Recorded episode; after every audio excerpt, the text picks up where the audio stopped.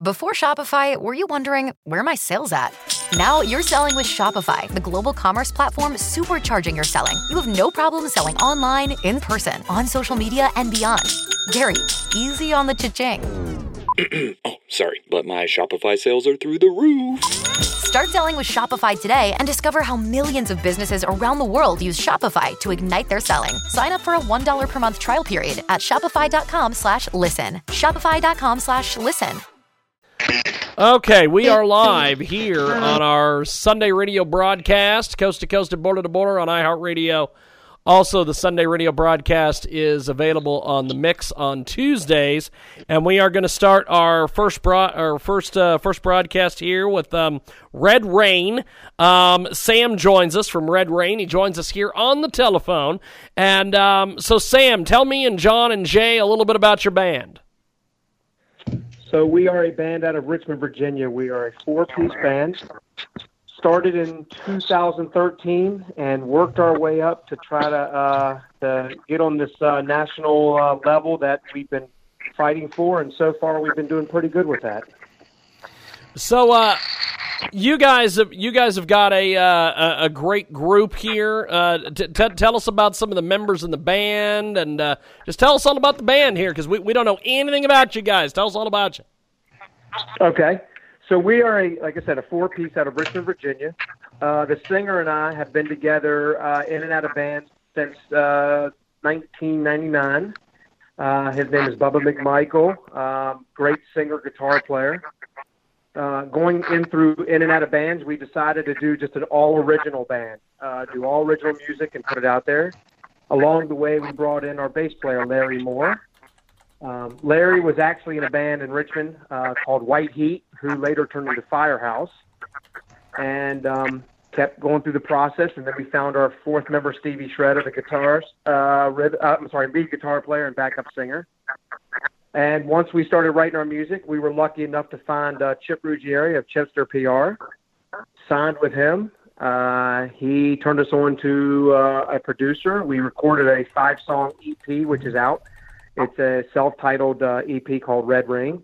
And from that point on, we've been out supporting it with uh, with major um, national acts. We've got uh, Red Reign with us today. They join us live here on a broadcast. And uh, so, how do we find you guys on social media, websites, all these things? Sure. So the music is on. Uh, I'm assuming every downloadable music site, but I know uh, Google Play, Amazon, uh, Apple, um, Spotify, which is a really good place to find us. Uh, also, uh, we uh, you can find us on Facebook at Red Reign. That's R E D R E I G N band. Um, and you can find us on Facebook. That is our website as well, redreignband.com. We also have a store, so if you're looking for the uh, EP to to buy and listen to, we have that. And uh, if you look on the internet of Red Reign Band, we're all over the place. We have a couple music videos out, so we're, we're accessible. Red Reign with us today. Uh, Jay, I'm going to start with you. Do you have any questions for Sam while we've got him? Oh, I love their cover photo on their uh, Facebook fan page. How did you come up with the idea of, is that a tornado or windstorm or sandstorm?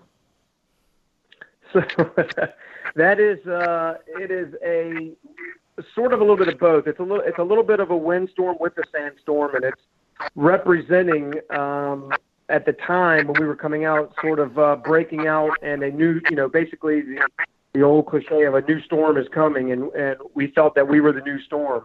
Um, so uh, whoever, so our artist who um, who came up with that album concept, that was really uh, really his concept. He nailed it. I, I think so too. I think so too. We had a couple ideas, but uh, this one's the one that really uh, stuck with everybody. We all agreed on, and then um, and it's worked well for us. Thank you. Red Reign joins us today, and uh, you can get their website, redreignband.com. That's redreignband.com. Jay, jump in there. Oh, I was just going to say, why did you think that you were the the new storm coming to town, the new the new kids on the block? Why? What makes you different from other bands? Um, you know, uh, you know, every band's unique in their own way. I think one one thing that uh, I don't know if separates us or, or makes us proud, but you know we we um, we we obviously write the music that um, that that that we obviously we come up with music that we like and, and we we enjoy playing. Uh, I feel like uh, not only do you come up with some that you have to come up with your own music, it has to be sort of an attitude, uh, and you really have to enjoy what you play. I, I think that comes across live very well, and all three of those really fit uh, every member of this band. We're we we get along well. We uh, we're all in it for the same cause. We you know when we're on stage um, you know, we just enjoy playing with each other and we enjoy playing in front of people. I, again, I think that comes across. I, I, as far as a new storm, I, don't know these days in music. I kind of thought differently. I thought, hey, here comes a new band with new music. But as I learn more, uh, you just have to keep plugging away. So hopefully, this storm will keep keep brewing and brewing till it till it breaks out all over the place. Now, did you guys all play instruments in high school and elementary, or how did you come about in choosing these? Um, so I, you know, I, I, I don't know if I can speak to the other guys. I, I know those guys have been playing uh, most of their lives, but uh, for me, I actually started playing drums later in life. I didn't really start playing drums until I was 14. Um, I am the drummer of the band, by the way. Um, and I uh, was started taking lessons, and then for me, I'm, I'm dyslexic, so trying to read music and keep up with that, I just unfortunately couldn't do it and got bored. So I started playing by ear, and started playing covers by ear and listening and practicing. And then at some point in time, uh, I just decided to myself, playing covers is great if you know, but I wanted to do I wanted to go the original route, and you know that's a hard thing to find is to find other guys that really want to go that route and push it as far as we did. Uh, I know Bub has been playing guitar since he was in uh, middle school. I don't really know much about Stevie and Larry uh, because, um, you know, I didn't grow up with them, but uh, I know that they've been playing since they were young. John had a question. Okay. I was just kind of asking because I'm seeing who you've toured with and done some shows with. Would you guys mm-hmm. consider your I mean, what would you guys consider your motif of your music? Because like Quiet Riot's kind of an '80s, '90s rock. I mean, kind of a little bit heavier of a rock when they first started out, but it's been mellowed out by other bands. And Tesla was a little bit heavier, but not like super heavy. But they had a good rocking sound to them.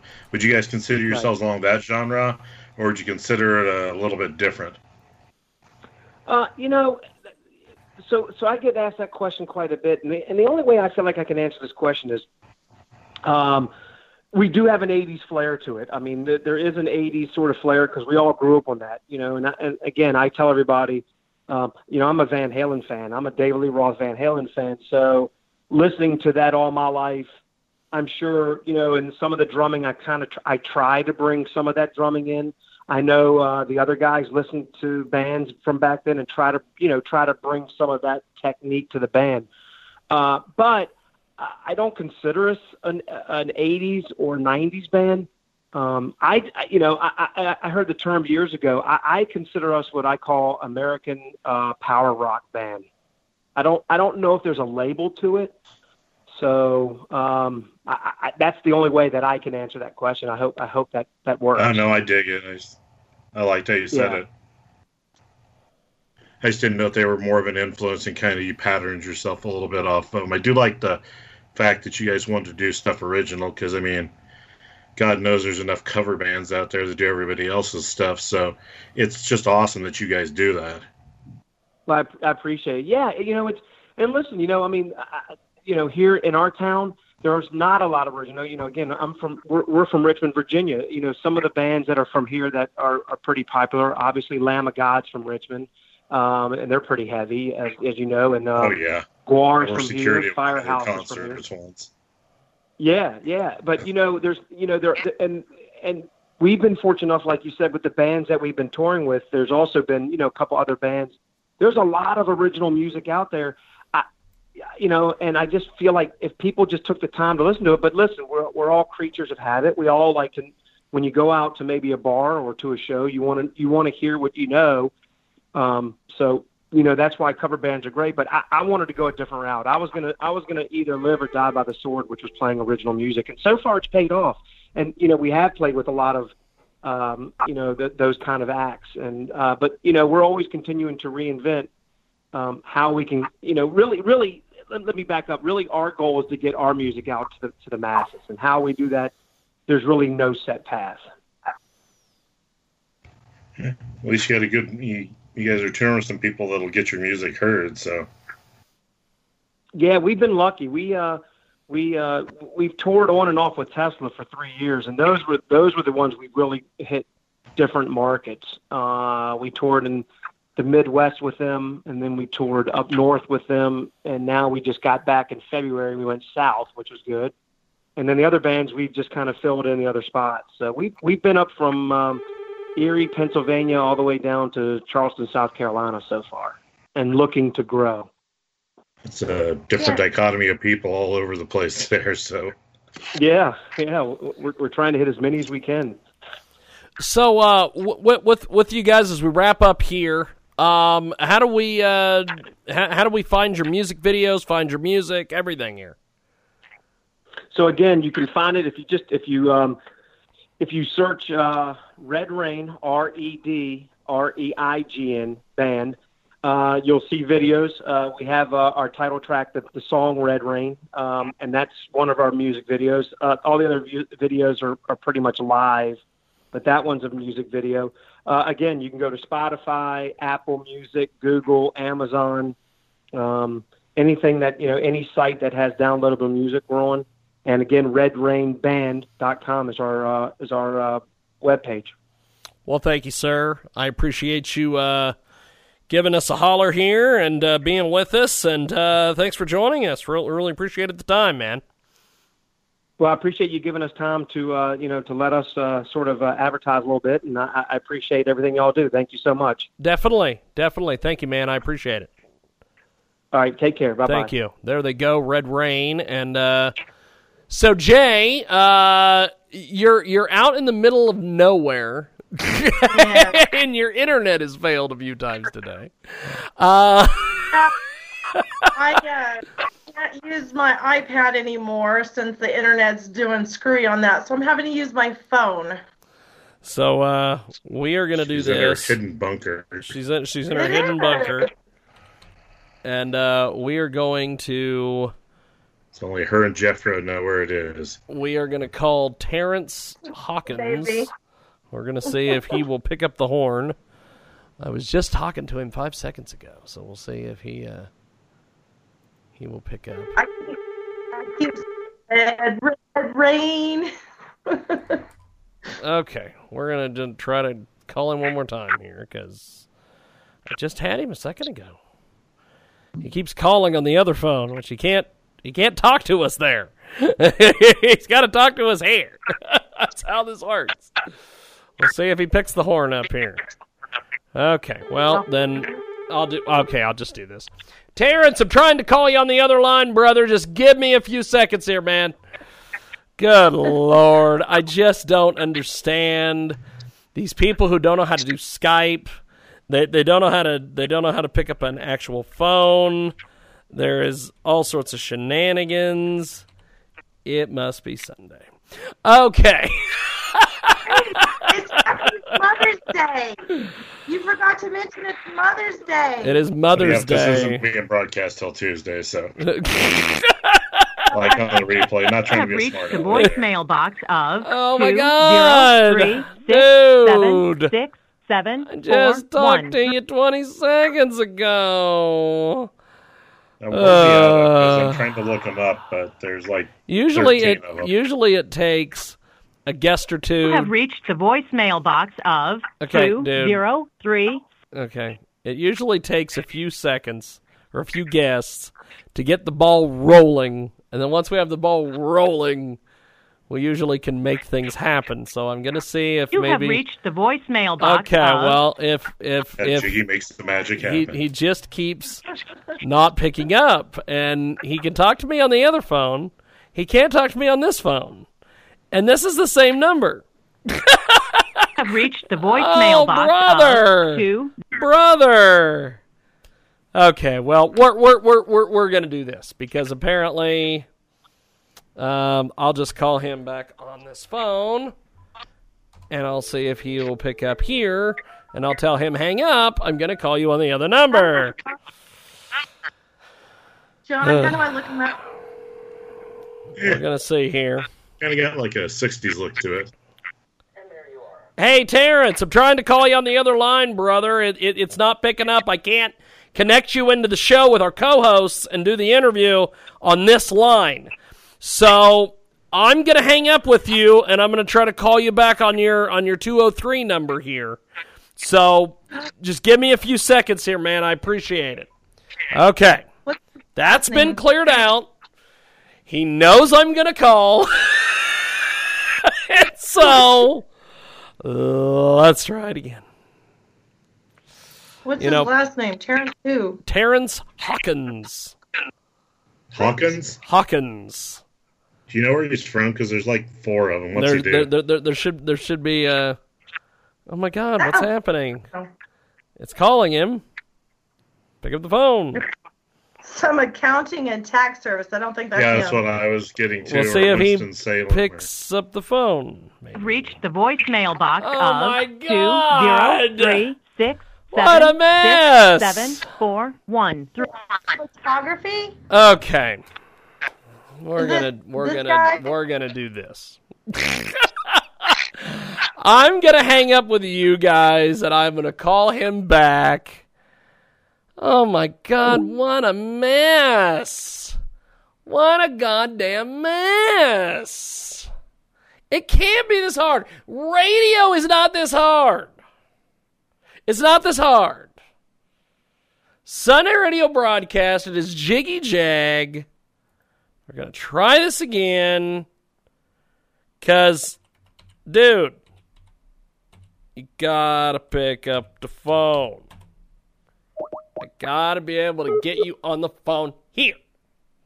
That's how this works. Thank God next week it's all Skypes. Hello. There we are. Okay. I just There had to. I had to clear everybody out, so now I got to get everybody back in. So give me a few seconds and we will uh, Mm-hmm. patch everybody back in and we will uh, get things going. You're listening to us live here on our Sunday radio broadcast, coast to coast and border to border on iHeartRadio, also AMFM247.com. And uh, we are going to see if we can get everybody back in here. And uh, technology is against us today, but uh, maybe. Uh, Okay, it looks like Jay and it looks like John are back. Okay, so we've got our guest, Terrence Hawkins. Now, Terrence, tell us a little bit about yourself. How do we find you online? Social media? How, how, how do we track you down, brother? We'll start there. Oh well, I try to avoid that as much as possible. But uh, the, uh, the the name is Terrence Hawkins with one R. Uh, my website is terrence-hawkins.com. Uh, my books can be found at bookshop.org and Amazon. Um, my latest book, which just came out May 1st, is called Turing's Graveyard. Um, it's a collection of short stories, uh, and the previous books uh, were American Neolithic and The Rage of Achilles. So I've kind of working from beginning to end. Um, the Rage of Achilles is a novelization of the Iliad in modern language. Um, and I should add, uh, occasionally somewhat brutal language. I, I recently had a review posted on Amazon uh, in which a guy said, I, I for a middle school assignment, I helped my son buy three editions of the Iliad, and yours was one of them. And I had to pull it out of his hands at one point because it was clearly uh, not suited for a 14 year old. The theory behind, uh, and, and I actually saw an eight year old reading it in the bookstore, and I took it away from him myself. I just couldn't be responsible for the consequences. But um, the uh, one of the things that, that features in the Rage of Achilles is the theory of the bicameral brain, which is kind of a um, I won't say fringe, but what was originally a very controversial psychological theory that modern consciousness didn't really begin until about 1000 BC. That is the time of the Iliad. And oddly enough, that, that theory, after long after I finished the book, um, has become more current. And in, in fact, one episode of Westworld uh, is called The Bicameral Mind. So there's that. The second book, uh, American Neolithic, is essentially a, kind of a takes place in a moving target, very near future, uh, in the immediate aftermath of a real or imagined terror threat, in which, in response, we've amended the Constitution to basically abolish all of our civil liberties. The um, the Homeland Police, who are sometimes known as the Men in Black because of their uniforms, uh, have exclusive jurisdiction over anything involving national security, and they, of course, think everything involves national security. The story is told from the point of view of a survivor, a member of the last surviving band of Neanderthals. And the idea behind that this book is that, in part, well, of course, there's a political aspect, but also uh, it occurred to me, and I started the book before there was any evidence of human Neanderthal interaction uh, or interbreeding, but it occurred to me at the time that it was possible that a, a lot of our our folk art, our mythology, our legends have to do with things like Bigfoot or the abominable snowman, uh, creatures, semi-human creatures living at the edge of civilization. And I thought that might be a memory of the time when we actually interacted with Neanderthals. And finally, the new book, uh, Turing's Graveyard, is a short story collection uh, that I, am very happy to say was just compared uh, to the Twilight Zone. Uh, it, it, I, am I'm, I'm very very happy about that. Um, it's each of the, some of the stories are, are kind of traditional uh, literary fiction. Most are driven by an idea. For example, uh, I call the title story, Turing's Graveyard, um, an internet ghost story.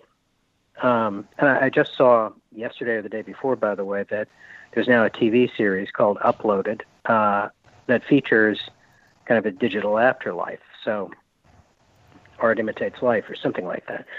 And uh, there, then there are just uh, there are a number of short stories concerning um, you know questions of belief versus science, um, and there there's a lot of uh, there are a lot of humorous stories as well. For example, one of the stories is called um, "A Call to Arms," and it's the about the life of a civil teenage Civil War reenactor in Westport, Connecticut, which is not good. It, it's hard to be a teenage boy, but when your stepdad makes you dress up like a Union soldier uh, every weekend, it's just no way to meet women. we have got uh, Terrence Hawkins with us today. He joins us here on the telephone. Uh, so, listening to all this, John, do you have any questions for our guest? Um, yeah, I've got two of them, kind of going a little bit different on the right because I'm reading his about part on his website. How hard was it to get into Yale? And I mean, did, was it a scholarship? Did you were you just like a super brainiac kid in school that you got in there? Because I find that very interesting. And then um, the second part, I was just going to ask you. I, I find it very good of you because I'm reading here how you become a mentor invisible invisible Ink I I like the fact you're helping out with that. Well, I, I turning to the second part first. Um, I, I really got a lot of help um, from other writers while I was coming up, and uh, I like to think I really wanted to pay it back. Um, I always used to say that um, there are two kinds of writers: generous and jealous. And unfortunately, I'm the latter part. But I sometimes, at least, try uh, to do for others what others did for me in spades. For example, um, Tom Perrotta, uh, the guy who wrote uh, The Leftovers, was just incredibly generous with his time, uh, reading all of my work. And uh, I, I should also mention the uh, late Richard Selzer, who was both a practic- practicing surgeon and a very fine writer. Um, about the Yale thing, uh, I got into Yale in the well, I was in the class in 1978, so I got in in '74, and the world was very different then. Um, I mean, I you know I look at the kids who are getting in now, and I think obviously they're breeding a master race somewhere because that wasn't us. Um, the uh, it, I think what helped me a lot is I, I grew up in a coal mining town in western Pennsylvania, and um, Yale at that time was uh, all of the Ivies were making a real push for what they called geographic diversity. I mean, they didn't want every last kid there to be, you know, somebody from Groton or, you know, Westport or, uh, you know, Chevy Chase. Um, so that helped, and uh, yeah, I did get a scholarship. Um, though I will also tell you that uh, at that time, a year at Yale cost as much as my, my dad's Chrysler Newport. Um, and because it, when you compare what it costs now, which is about 65 grand, it's, it's obviously the equivalency is no longer there. Um, higher education universally has become incredibly out of reach. And also, just to go back to that, uh, to the Brainiac point, and believe me, I'm not. Um, when I see what high school students now have to go through to have a shot at an Ivy or equivalent school is is just crazy. Um, their time is so tightly budgeted. They work so hard, and you know, according to admissions officers, I, I know the fact that they were you know spent the summer of uh, junior year building yurts in Ecuador doesn't make them stand out. You know, I I just don't get it. But so that's that's uh, that's that connection. But yeah, I, I really do. The invisible, the visible ink, pardon me, thing is uh, is really valuable to me personally and really fulfilling. The um, the the interesting thing too about Visible Ink is that it's run through Memorial Sloan Kettering, which is an amazing facility uh, in New York. And uh, the person who started the organization is herself a writer whose husband uh, is on staff there. Um, and because it's in New York, um, you know, if I go to a meeting, I'm sitting next to a guy who's who's a Tony Award winner. Um, and, and, it's also really amazing and, and humbling to see how many people have come through that experience with really remarkably good spirits. I mean, I'd whine and, and cry the whole time, but uh, they don't.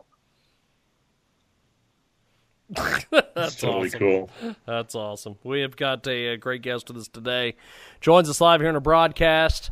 Uh, Terrence Hawkins joins us. He has got a fantastic new book. It is a uh, uh, Kirkus calls this new book a collection of tales, ranges from uh, unnerving to exceedingly dark comedy. Uh, it, it is a amazing, amazing book, and it's a, a follow up to his first novel, The Rage of Achilles. And uh, Terrence is with us today here in our broadcast. You've got a lot of uh, good stuff in your background. Uh, thanks for doing this. By the way, Jay, do you have any any questions for Terrence? Yeah, from one author to another. What was your most difficult um, thing about writing this book? Well, it's it's interesting you should say that because this is a short story collection, so it's all been previously published, and it covers a pretty broad range of time. So, uh, for that reason, you know, I was looking at stuff, uh, and I hesitate to share this fact, but I'm 63 now. I'm looking at stuff I wrote when I was in my late 30s, and I would think, you know, what jerk wrote that? Um, because over that passage of time, a lot of attitudes have changed uh, and a lot of things that were, you know, uh, acceptably uh, laddish in the 90s don't land quite as well these days. Um, and then also uh, from the from the writerly craft point of view, when you're looking at a story that was written in 1995, you have to decide whether you want to try to bring it into the, you know, the end of the first quarter of the 21st century, which is where we are now, or whether you want to leave it in the 90s. Um, and in some of the stories, it was comparatively easy to update it without doing violence to the whole story. For example, in the, the Westport Civil War reenactor story I mentioned, um, uh, I changed um, an iPod to an iPhone because nobody has iPods anymore uh, and he was listening to Billie Eilish rather than Hoobastank. Um, so that was easy. But in another story, um, one of the characters is a newspaper reporter, and he says, "I don't have a cell phone," but that's almost inconceivable by present standards. But I decided in that case that if I tried to move the story into the present, I would just do damage to so many other parts of the plot that I just leave it where it was. So um, yeah, and and I, I I will say too the uh, uh, I'm used to editing people.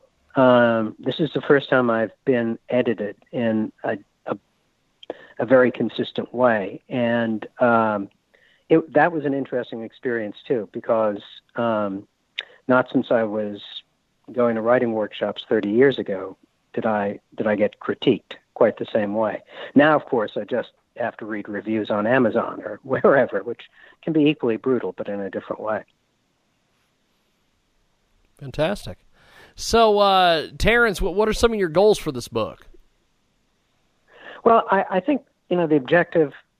Well, the objective for me personally, of course, was to make sure that these stories were put together in some kind of cohesive fashion that people uh, could enjoy. But if if I had any uh, single objective for how I wanted these things to land with the reader, it would be that they question their certainties. Um, that's what one of the stories in particular that I almost made the title story, The Darkness at, at the Center of Everything, is um, set in two timelines. One is ancient Sumeria, where a couple of temple priests are discovering astronomy, and the other is present day Connecticut, where the Earth has inexplicably stopped turning. So um, we have two timelines, one of which the, the priests, of course, have no question that the sun is actually a god that's arising every morning from the distant ocean. And the people in Connecticut, Connecticut, of course, know that it's a star 92 million miles away. And it's about how people react when their certainties have suddenly evaporated, which is not too too different from where we are now, is it?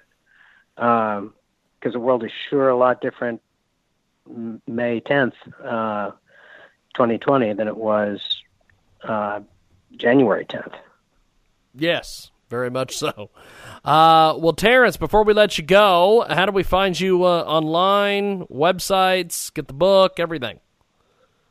Um, for uh, to get the book, of course, it's available on Amazon, and also there's a new organization that's been out for uh, just about a month now that's doing extremely well called bookshop.org. It's uh, basically kind of a consortium of independent bookstores. Um, wow. And the, yeah, the sale price, uh, part of the sale price goes to a general fund that's paid out both to the author and to independent bookstores. So if uh, you want those things to still be around when this is all over, um, I would strongly su- suggest going to bookshop.org and um, otherwise, you can find me uh, at terrence-hawkins.com, one R in Terrence, as I always say. Um, and of course, I'm I'm available on Facebook, and um, uh, I'm uh, on Twitter at Yale Writers and Instagram at Terrence Hawkins. Fantastic. Well, it was honored to speak with you, sir, and uh, thanks for joining us today. Honor to speak with you. Enjoy the rest of the day. Happy Mother's Day to everybody who's listening, and please stay safe. Thank you. Appreciate it. There he goes, uh, Terrence Hawkins, and we are going to try to add. I'm going to attempt with technology. I'm going to attempt to add uh, keyword Thomas attempt. J in here. He does Skype. Ho- hopefully, he's wearing that hat that he has in his photo, but uh, I, I don't know. He, he he might not have the hat on. Let's hope he has the hat on because the uh, he, he he's wearing a top hat in his uh, in in his profile photo. So I'm really hoping he has the top hat on. No, he doesn't have a top hat. He just, nice he, he, he, he, just looks like Ross Long. Uh, so although he looks a little bit more successful than Ross. And he also doesn't look as high as Ross would be. So, uh, Thomas, uh, welcome to the to our uh, little Sunday excursion here. Uh, Jay and John and I are uh, very interested in learning more about you. Uh, tell us a little bit about yourself. You're, you're a musician and uh, you do all sorts of cool things. Well, I'm more of an author than anything. I won the 2018 Gourmand Award for my cocktail book. Look at that. And uh, so when you say as high as the other chap, uh, maybe in other ways, because gin is a staple in my house. but uh, yeah, no, it's it's. I do a lot of things. I do a lot of royal commentary. I've worked for royal families. I work for private corporations in the United Kingdom and the United States, and uh, really just living the dream as a transatlantic sort of person. That's Wherever awesome. they pay me, I go. you know, uh, that that that that's a hell of a gig. Uh, we have, we've got a great guest with us today. He joins us live here on our broadcast. And uh, Thomas is with us. He has got all sorts of different things going on. Uh, how do we find you online? Social media, websites, all these things. Right, everything is at the Mr. Monarchy, and I have my own website, which is tmacearchermills.com. I know it's a mouthful, uh, but there aren't any hyphens there. So, uh, so, so, Thomas, you have a, a, a very interesting background. Uh, you, you've uh, give us give us some details here on some of this stuff that you've done.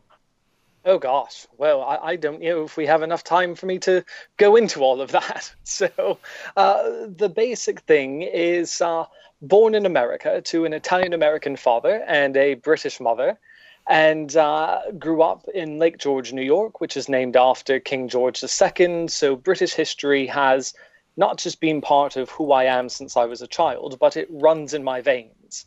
And uh, when I was a young child, I really just clung to that and wanted to learn as much about my family and where we were from as possible. And it turned into a career writing history books, uh, doing things with royal families, writing all sorts of things when I was younger for Majesty Magazine, uh, contributing to monarchist blogs around the world, such as the Australia Monarchist League, uh, Constitutional Monarchist of Australia tons of friends in Canada. Uh, where I live, we're only an hour and 20 minutes from Canada, so I spent a lot of my younger life uh, in the constitutional monarchy of which is Canada. And I think I was very spoiled because I got to learn a lot more about a different system of life, which is not so different to what it is in America. So I saw the attributes of constitutional monarchy and how nice and pleasant the Canadians were. And I said, I think there might be something to this. so uh, explore that. I, I've been very, very lucky and blessed in my life. Lived in a few different countries. I've done university in Holland, of course, the United States, and uh, I've done a lot of studying in different countries as well. So when they say international man of mystery, it's not so much Austin Powers. It's me with the flat. That's awesome. We have got a uh, great guest with us today. He is a very interesting author, journalist, and uh, royals expert. Uh, we have got a uh, fantastic, fantastic guest with us today, Thomas Mace Archer Mills. And Thomas has been reporting on the Royals extensively over the past 12 years with nearly 400 media credits to his name. He's also the author of a uh, Gourmand award winning book on the Royals and their cocktails titled Their Majesties Mixers When They Reign, They Pour. And he has a brand new children's book coming out in the United States very soon, as well as uh, a historically based and educates young children about uh, British royal history. And uh, he joins us today here on our broadcast. So, you know, one of the things as as I was as I was growing up, I watched a lot of uh, Entertainment Tonight, and they are obsessed with the royal family. uh, why is it that that places like the Entertainment Tonight folks and E Television and and the tabloids and everybody why are why are they so obsessed with uh, with the royal family? Well, it's really quite simple. It's something uh, they don't have in the United States. And there's this mystique and this lure and luster as to what is the monarchy? Why is it so antiquated, but you still love it? And the, the simple answer to that is it's not antiquated. It does have a place in the world, but what people have been led to believe in America, and so much me when I was young, is that the nasty old king from England wanted to tax everybody, and that's just evil and horrible, so we don't like royalty in America. So it's always interesting to see the take uh, from the American media, and this just it, it's actually a sick infatuation. Let's call it what it is. it is an infatuation with the British royal family. Uh, I think more so because they are the royal family of celebrities. and, uh, yes. you know, no matter what the Kardashians might think, there's always going to be another family that trumps you, and that's the Windsor family. That's hands down, that's the truth. Um, the Queen just doesn't have as much junk in her trunk as Kim Kardashian, so we just leave it at that yeah, but uh, that that's a quick answer to what you've asked. But the, the real nuts and bolts of that situation is that it's so far fetched as to what royals do. What does a queen do besides sit in her palace and count her gold bars all day? And when you actually dissect it, and look at the work and the charity and the statesmanship of, of what the head of this family does, nobody can touch what they do. And we've just had the VE Day 75 celebrations on Friday. Yep. yep. And the Queen, at 68 years of being head of state, is the only head of state in the world to actually have served in World War II. And most people yeah. have no idea about that. She was in the ATS, a mechanic and can change spark plugs and all these. She can fix her own Range Rovers. That's quite something. so why cool. they're a Royal Auto manufacturer when she could probably build the thing? So, uh, Jay, it's off with the head. well, and that's that, that's. Now, uh, Thomas is uh, with us today, uh, also to talk about anti-bullying, specifically being bullied by the press. Uh, sadly, he was uh, skewered in 2018 for being from upstate New York, from Lake George area rather than the UK.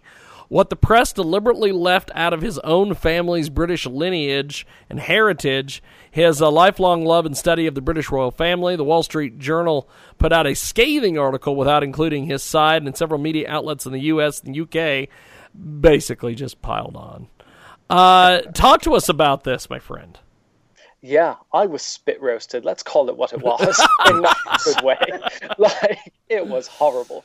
And, uh, you know, when the media wants something, but they don't actually divulge what it is they want, it becomes underhanded and duplicitous. And we know that there's some good media out there, but the media is selling a product.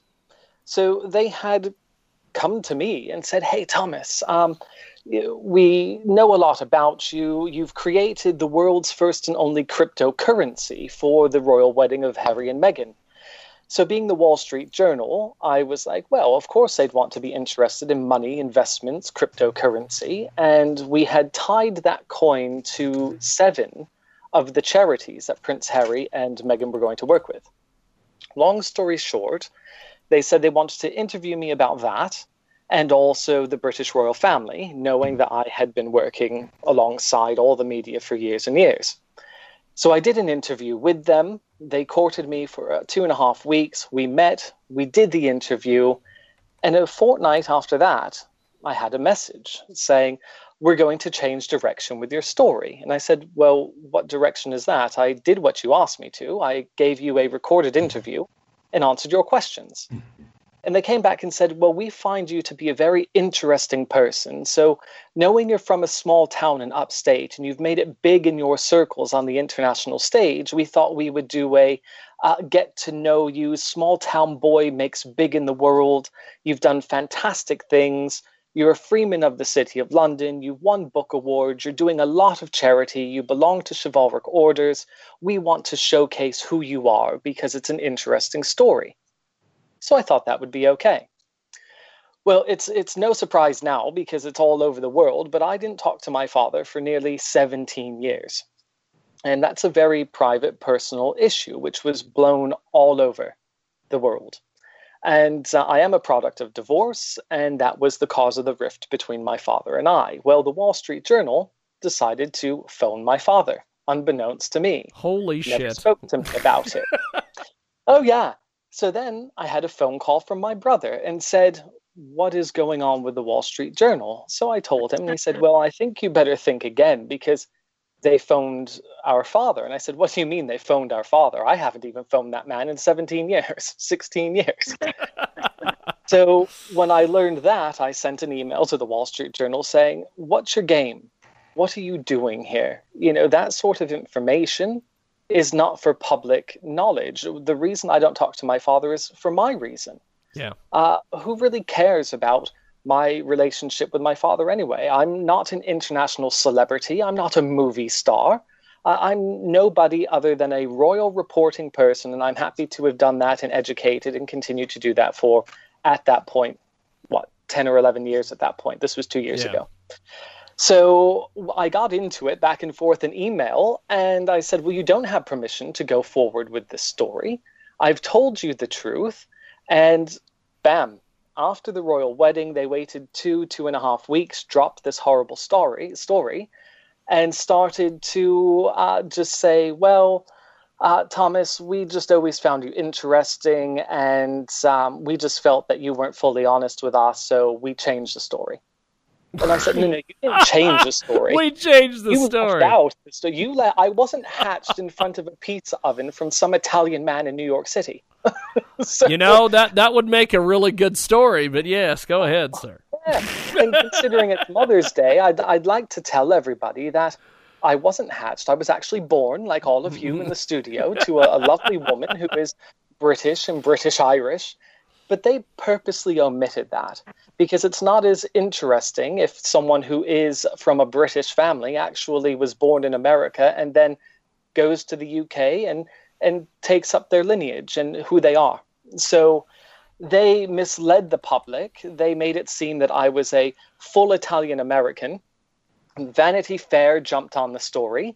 And there's this great thing called copy and paste reporting. And it's about getting this product out there because what's hot and trending will make money. Yes. Vanity Fair never phoned me. They never interviewed me. And then it was the snowball effect. So I'm reading things about myself and I'm like, well, that's funny. I didn't know that fact.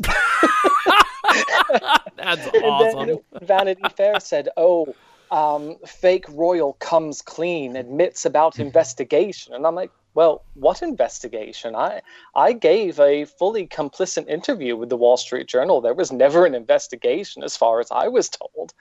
And it was quite great. something. Megyn Kelly jumped on the bandwagon, and when you watched her, she's like, "Yeah, yo, upstate Tommy," and I'm like, have you ever been upstate? And you are now just being horrible to Italian Americans. Not everyone speaks like Guido from Brooklyn. It's it's not like that.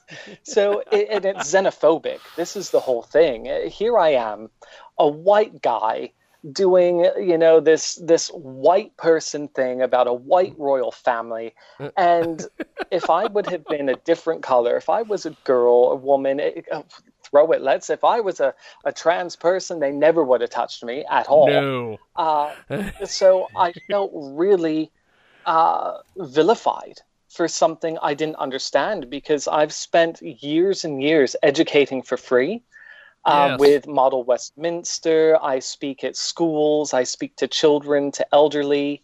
Uh, I've started foundations with my own money, the British Monarchist Society, which is celebrating 10 official years and the Platinum Jubilee year of the Queen in 2022. I've spent tens of thousands of pounds. I've never been paid for any of my royal interviews that I've done, and there's nearly 400 of them. So this is something that I've studied, I'm knowledgeable about.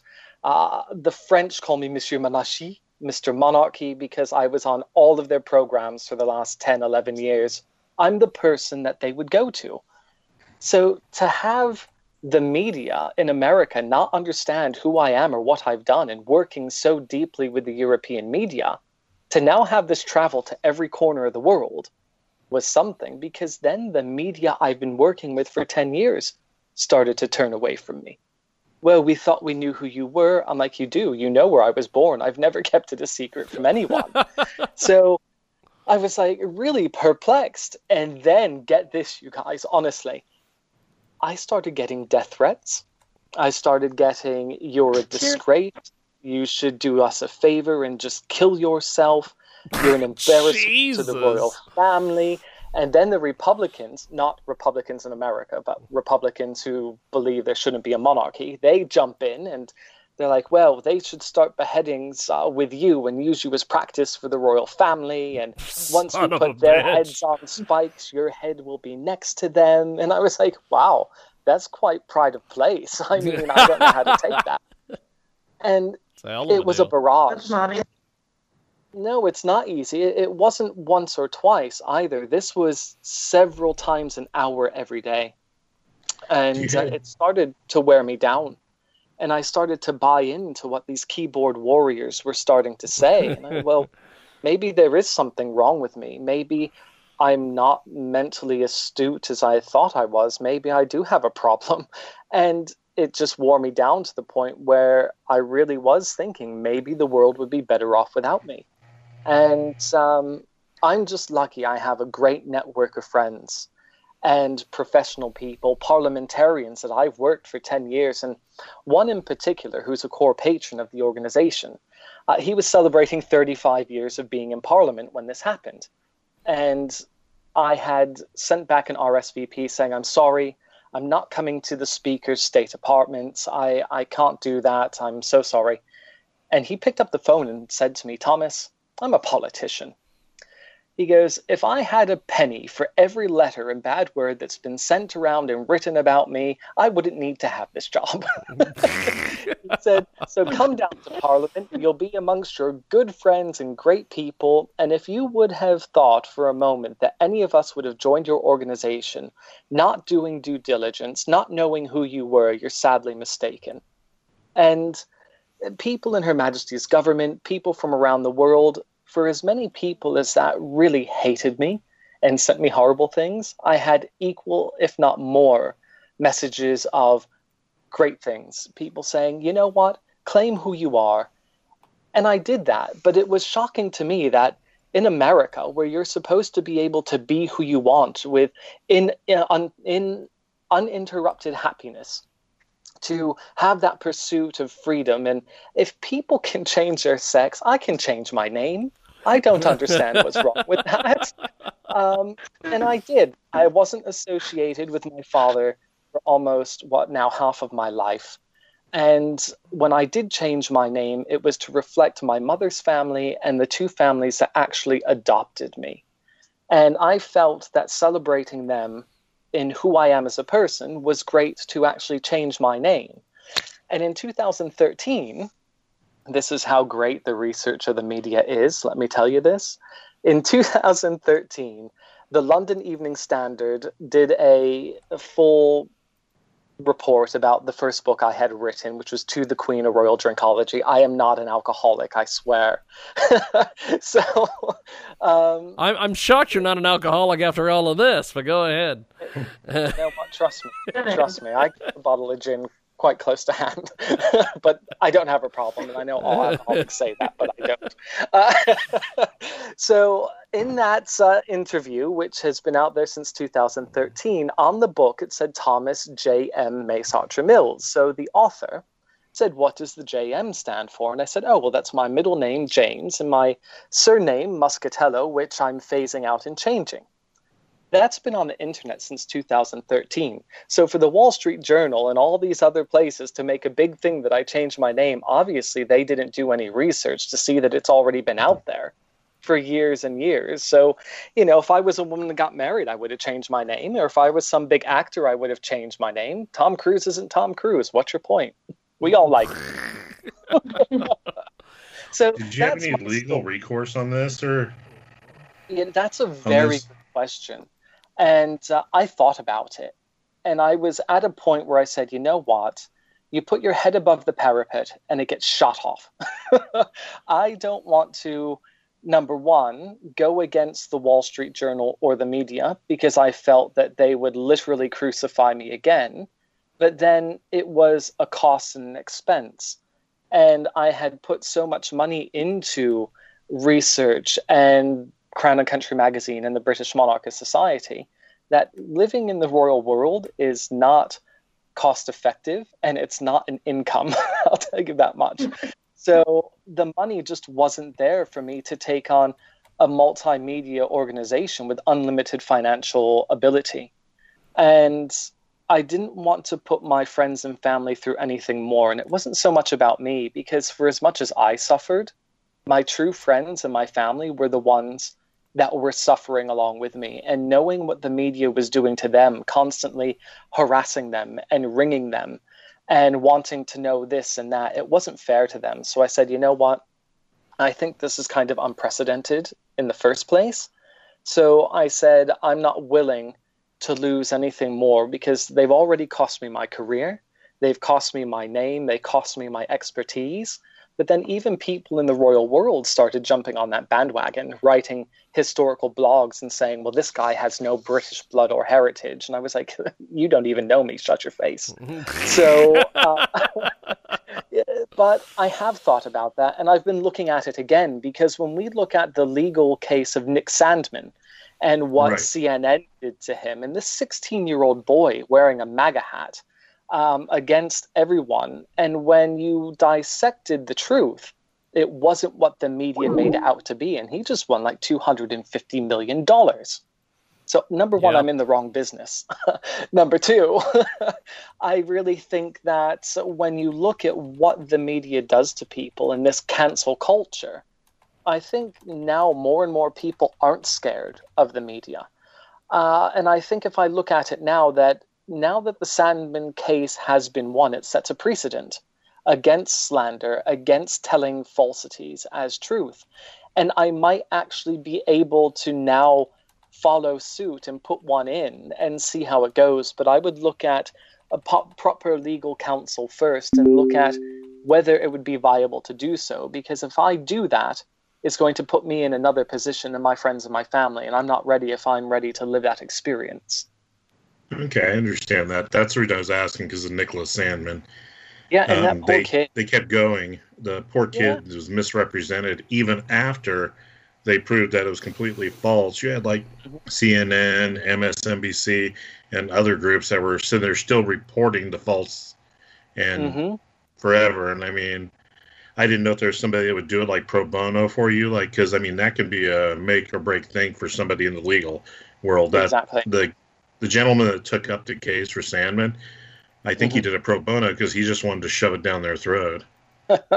well, if I could find someone for like that, yes. And and I have been talking to some of my legal uh, friends in New York City because I figured New York City is the place to do it because that's where the Wall Street Journal is based. So, yeah, let's take it to their home turf. But I went ahead and I created a blog which took me months to write, and that's on my website. And uh, I did a lot of research into the Wall Street Journal, and I'm not the first person that they've done this to.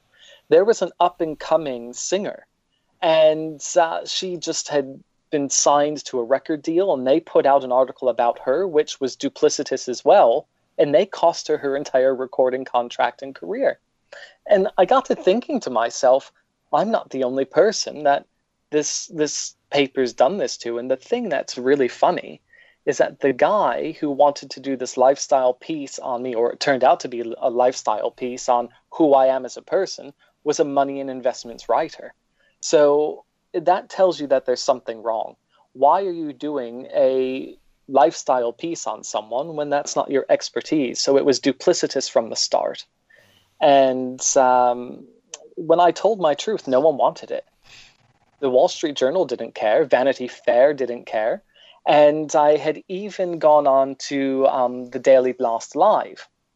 Now, this was an interesting story because these people came for the royal wedding. I dealt with everything for them. I got them free rooms to film in, free tea, free everything once I heard free tea, speak, Jay, like, Jay Bird Wells oh, yeah. would be down for free tea.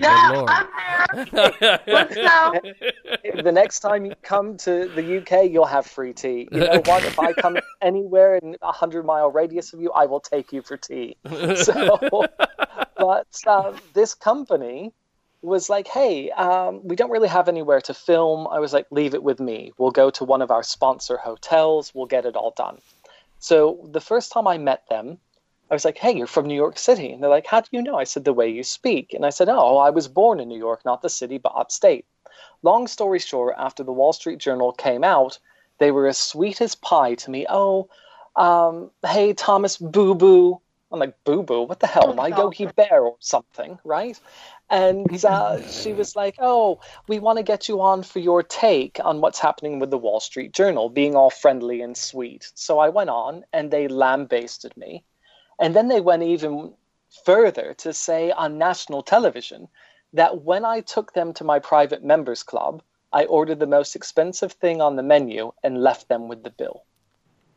So, of course, I had the private members club pull the bill, because the most expensive thing is a Kobe steak at literally 100 pounds a gram. So, that's a 2,500 pound steak. Are you insane? The bill for 11 of us was 360 pounds. Come on.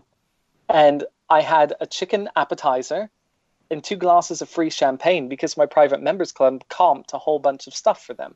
So instead of thanking me, they turned me into this horrible thing on national television, and I had to threaten them with a legal, a legal thing to take it down. And uh, they did eventually because they knew they were wrong. Because I had the um, receipt for the evening, and I had the text message from the producer saying, "Thomas, you've done so much. We're going to cover your portion of the evening."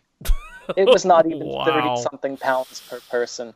So it's well documented on my on my uh, blog that I had made, but I'm telling you, you could not script this better. People would never believe this in a million years, but this is my life. So basically, you went on the View. Oh God, the View! I'm telling you, if I went on the View and I had to sit between, uh, Kim, what's her name, Bearhard and Whoopi Goldberg, I, I think my head would explode. Oh, yeah. yeah, When I can get good and have my tea time with PJ Gangsta, I'm gonna make sure you sit by me for tea. I'm t- you know what?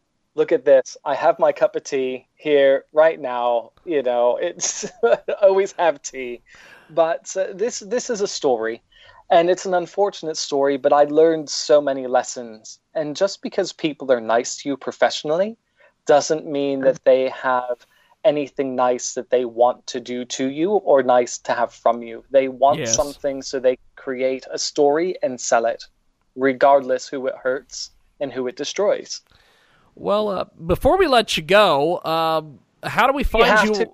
I, I, I, I unfortunately have I'm to. enjoying him. I, I, I, I I wish we could keep you a little longer, my friend.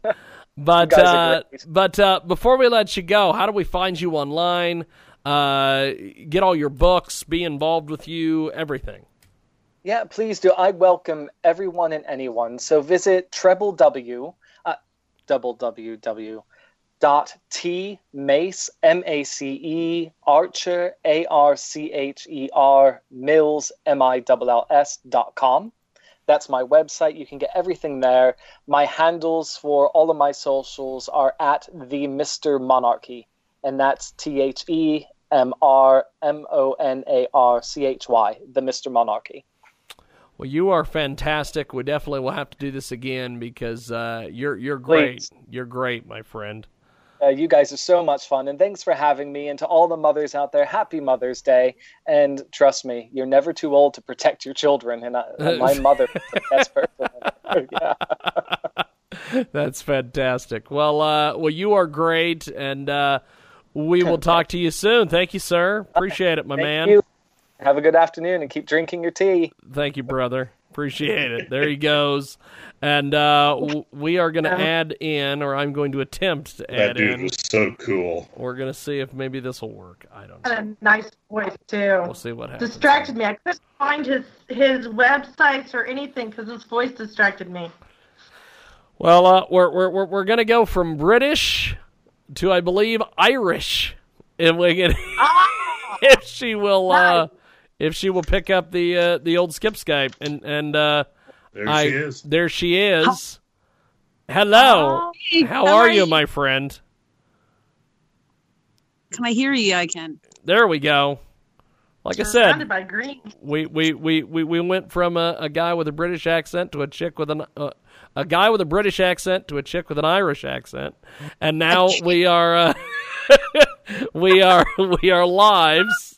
So uh, I know I'm going to butcher your first name, so I'm going to let you do your own introduction. All righty, Jiggy. Um, this is Siobhan O'Brien here. I knew I was going to butcher that name. Thank God. Uh, th- thank God you did it. Uh, so, so uh, tell us about your, your musical background. You have an incredible music background. Oh, um, yeah. Where does it get you though? yeah, I mean, I'm I'm doing. It's my life's work. It's my passion. I can't get away from it. I have to do it for my soul. Um, I've been doing it a long time now, and uh, my new record came is out now at the moment. You can't run out of love, and I recorded it in Austin, Texas, with um, John Bush and Matt Hubbard, and they are members of Edie Brickell and the New Bohemians, and we we just all got on really really well, and we made a great record, and I'm really proud of it, and they're really proud of it, and um, I moved from Ireland three years ago this month actually, Wow. and. Uh, yeah, this is kind of the, the culmination of three years' work. Um, yeah, basically. we have got a great guest with us today, and uh, you can find her online S I O B H A N O B R I E N dot com. And uh, she's performed with the uh, the Chieftains, opened up for the Cranberries, uh, Paul Brady, among others. Uh, that is that is pretty cool that you've uh, been able to uh, do as much music with as much different people as you have. yeah. Um, yeah, that, that was back in Ireland. I opened for all the. Well, I did the Chieftains in Boston Symphony Hall about 10 years ago because Paddy Moloney from the Chieftains is plays uilleann pipes. Uilleann is your elbow. And he plays uilleann pipes um, on two songs on a record that I did back then called Songs I Grew Up to. Uh, the Long Black Veil and the Lakes of Pontchartrain. So I performed the Lakes of Pontchartrain with the Chieftains at Boston Symphony Hall, and yeah, about ten years ago. So uh, this this new record uh, and and everything that you've got out there, uh, Mm. tell us a little bit about this. well, it's it's there's mostly songs I've written since I moved here. Um, the King's Fool was the first single, and that was is about my like a- adaptation into this country, and also about kind of like playing the game all the time and still.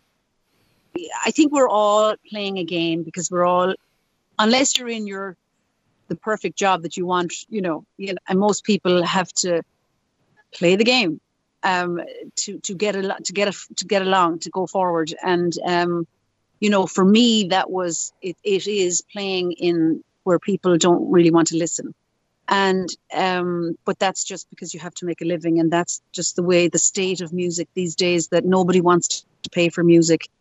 And for me to I mean, I would love to be able to just get on the road and have people pay to come and see me and to buy my CDs and all that kind of thing. And that's a, that's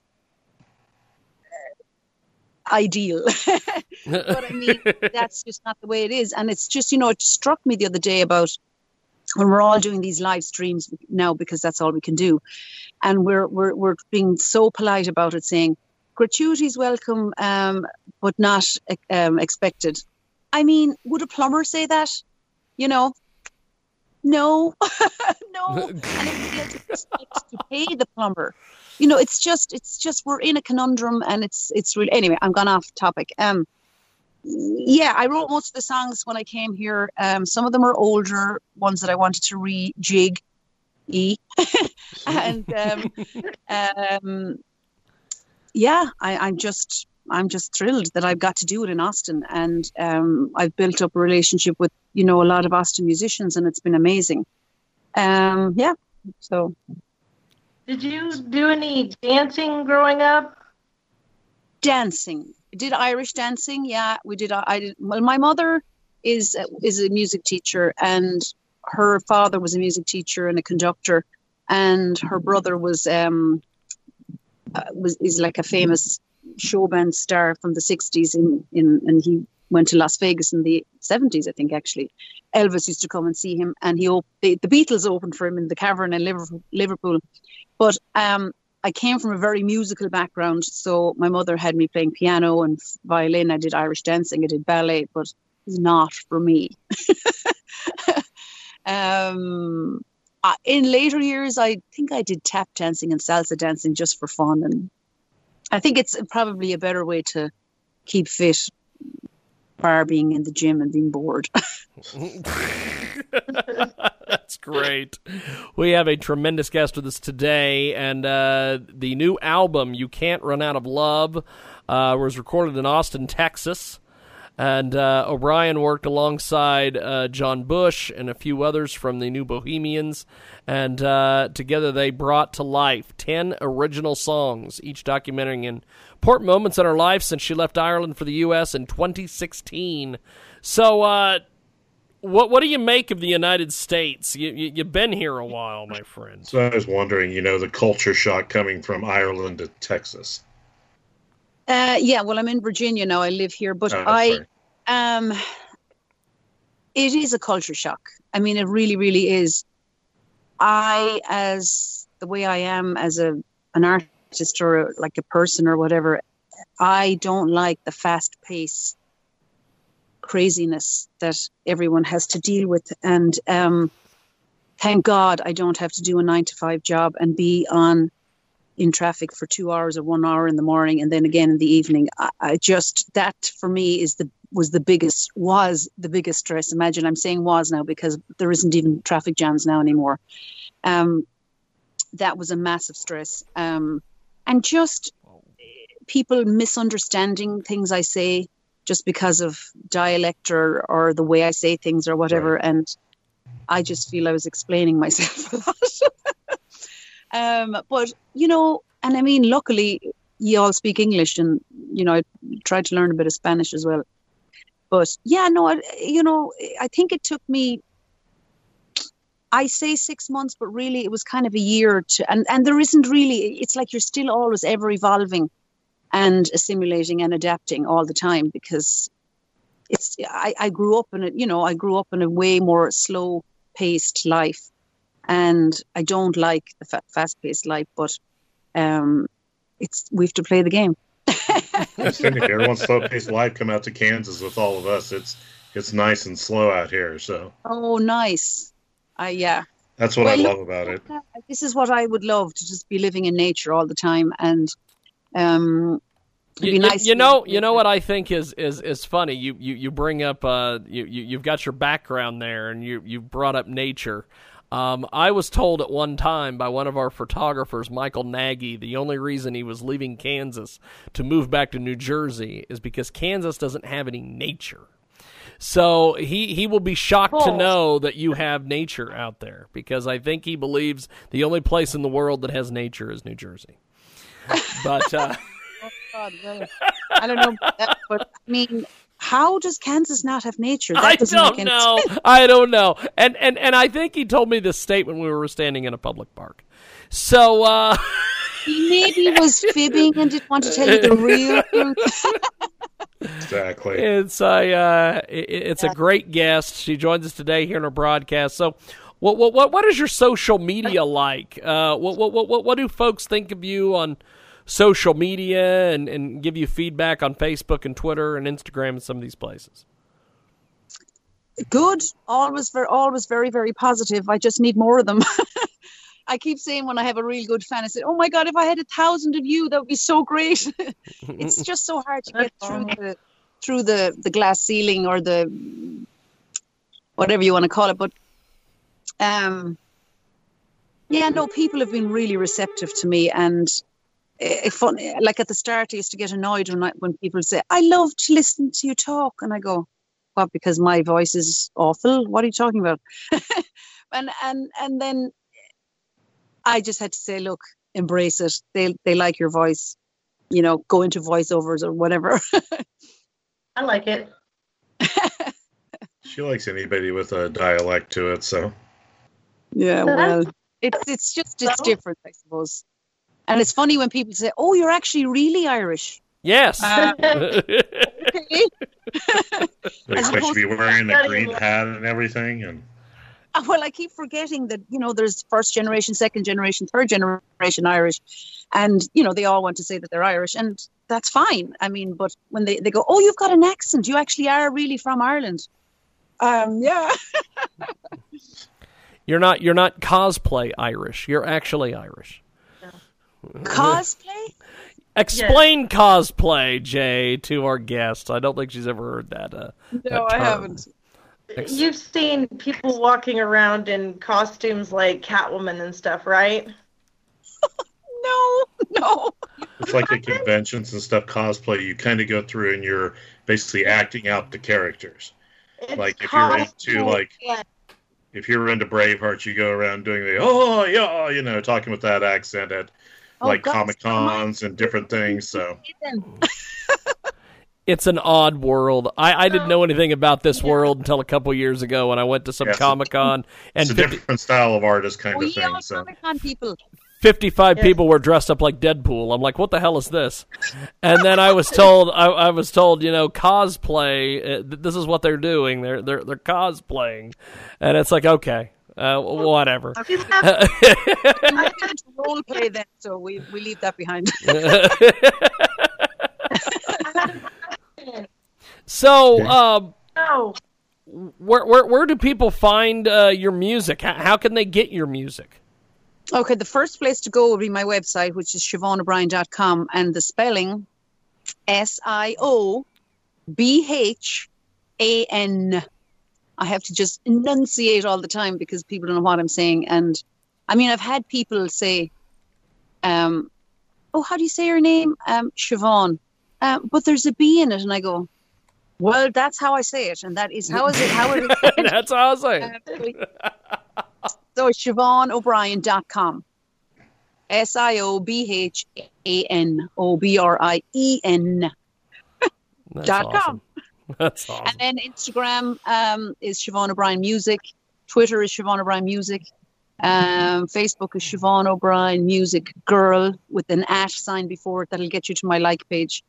But my name, I mean, yeah, I mean, go to my website is the easiest thing because it, all the links are from there. And uh, yeah, Awesome, awesome. You you you are uh, you are pretty damn fantastic. By the way, Th- this th- th- th- th- this has definitely been been fun. So uh, so what are some of your goals for this uh, music collection? my goal right now is to get a band on the road and tour nationally. That's what I would love. That's what I would love. I'd love to buy an RV and just get on the road. Wow. so John, uh, jump in there, my friend. Me, I always had big, huge expectations, and it just doesn't work out. I'm gonna let Jay go. She looks like she's getting ready to do the PP dance, wanting to ask a question. So go ahead, Jay. Come on now. I, I, can you hear me? Yes, Yes. we got you. Yes. Good. Have you ever heard of Red Hugh of Donegal? Red Hugh, Yes. Oh. is it a band or a person or an It's ancient a ancestor? I, you obviously haven't heard of him. He was a historical in, in Ireland. He's probably local to, to where did you say Johnny Donegal? Yes. Yeah, I'm in I'm in Limerick, which is like about I don't know, four hours, five hours down. That sounds nothing when you're in America. I know, but like in, in Ireland with all those small windy roads, it takes a long time to get Oh, I anywhere. can imagine. Um, if there's not a main road to it, you know. But um, no, I don't know. I bet you a girl called Marion Bradfield does, though. I wrote some songs with her in Donegal one time, but I, I'm not familiar with Donegal. No. Brian Boru is my ancestor, as he because he was the High King of Ireland, and all the O'Briens apparently are descendants from him. Who knows? And it's funny with the whole 23andMe or whatever the Ancestry.com thing is. Oh yes. Um, apparently, there's like millions of people that are descendants of Niall of the Nine Hostages. Even my cousin, Irish, her husband, who's not Irish, is descendant of him. I mean, I was like, oh my god. So I don't know what's going on with that database, but anyway.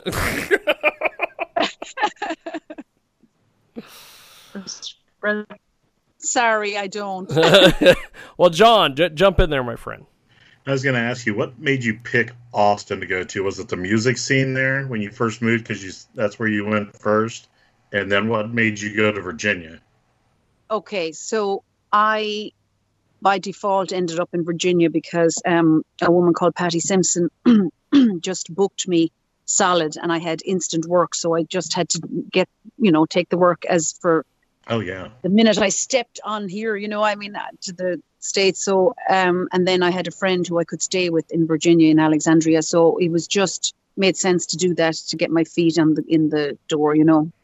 And then about a year and a half later, I saved up all my money and I went to Nashville looking for producers and I met maybe about five or six of them in Nashville and most of them said, um, Your songs are good, but they're not great. And I said, I won't be crushed. And I was crushed. And then I I had played South by Southwest in Austin about in '99, and I also worked on cruise ships for a year before I came here while I was waiting for my artist visa to come through. And I met a guy on that, and it was Matt Hubbard who ended up producing the record. So when I went down to Austin, then I kept thinking, I know I have to go to Austin, and I don't know anybody, and I don't know why. But I set up some meetings with a couple of producers, and Matt brought in John Bush um, as the engineer, so they were the co-producers, and like straight away we just hit it off, and that's how it ended up there. And uh, like it makes a huge difference when you can really get on together, you know, and especially when yeah, you don't want any awkwardness or weirdness, you know what I mean? So it's just it it it's it made sense on a whole gut level, you know. So um they were they were and they're amazing. They're really, really great musicians, amazing musicians and great with ideas and great to leave things flow. And um yeah, no, it was it's just worked out. Cool. It helps somebody believes in you. Hmm? I said it helps when somebody believes in you. Absolutely. That's, you know, and it's, eh, thanks for saying that because I couldn't have worked with somebody who said to me my songs weren't great. You know what I mean? Like it's, it just, it, it your whole confidence is down. You're, you're, you're doubting everything. You can't work like that. Um, it's, um, yeah, you know, I, I really feel since I left Ireland too that my confidence has really, really grown. And, you know, while I might have had it some bit, I just felt like I was going nowhere at home, and I had done what as far I'd done everything I could do in Ireland, and I had gone as far as I could go, and that's really what um, you know encouraged me to to leave. You know, as an older woman doing it, it, it was pretty scary, but I mean, it, you. Your, your passion drives you, and, and I can. And that's what the King's Fool is about as well. It's just like a burning desire that I cannot shake, and I have to do it.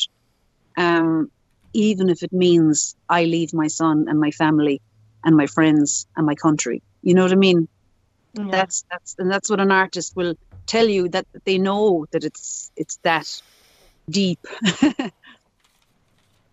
Well, it is definitely a uh, fantastic interview today with you. Uh, I appreciate you joining us today. Th- thanks for being on with us.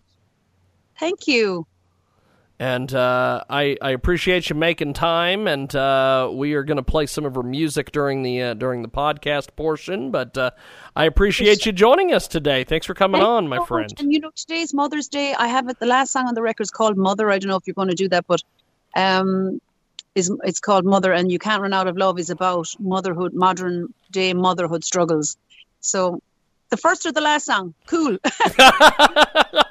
well, uh, well, I appreciate it. Th- Thanks for chatting with us. And uh, this has definitely been fun. I appreciate it, my friend. Thanks for joining Thanks us. so much, guys. Thank you. And uh, we are going to take a timeout. And uh, we are going to call somebody on the phone because they have to do a phone interview.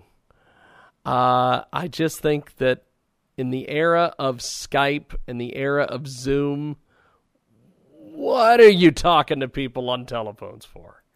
So we are going to take a break. And uh, I am going to try to call this guy on the phone, and we're going to get him in here, and we're going to get it figured out. And uh, let's see if we can do this here. We got to call this Julia George as well. She's kind of a hack, but um, we're going to get our guy in here. Let me see if I can call him. We'll call him up and see if we can call up Mr. Merrick. Not McMichaels, Rosenberg. Okay. Merrick, can you hear me, my friend? Ken, how are you? Perfect. There we are. Okay, well, give me a couple seconds. I've got to Skype in my other two uh, co hosts here to the mix, and we will uh, get things rolling and chat with you here and uh, Perfect. make this happen. And uh, welcome back to it. It is the world famous Jiggy Jaguar radio broadcast, also Jiggy Jaguar Experience, each and every Sunday here on our big program. And uh, you can find us uh, on kjagradio.com. The mix on Tuesdays. If you miss us live, you can catch us there.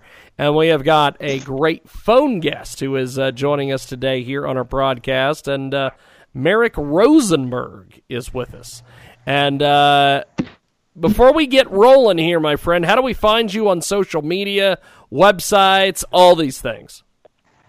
Oh yeah. Well, you can find me at takeflightlearning.com or on Twitter. It is at Merrick R. So M E R R I C K R. Fantastic. So, uh, talk to us about takeflightlearning.com. I guess we'll start there.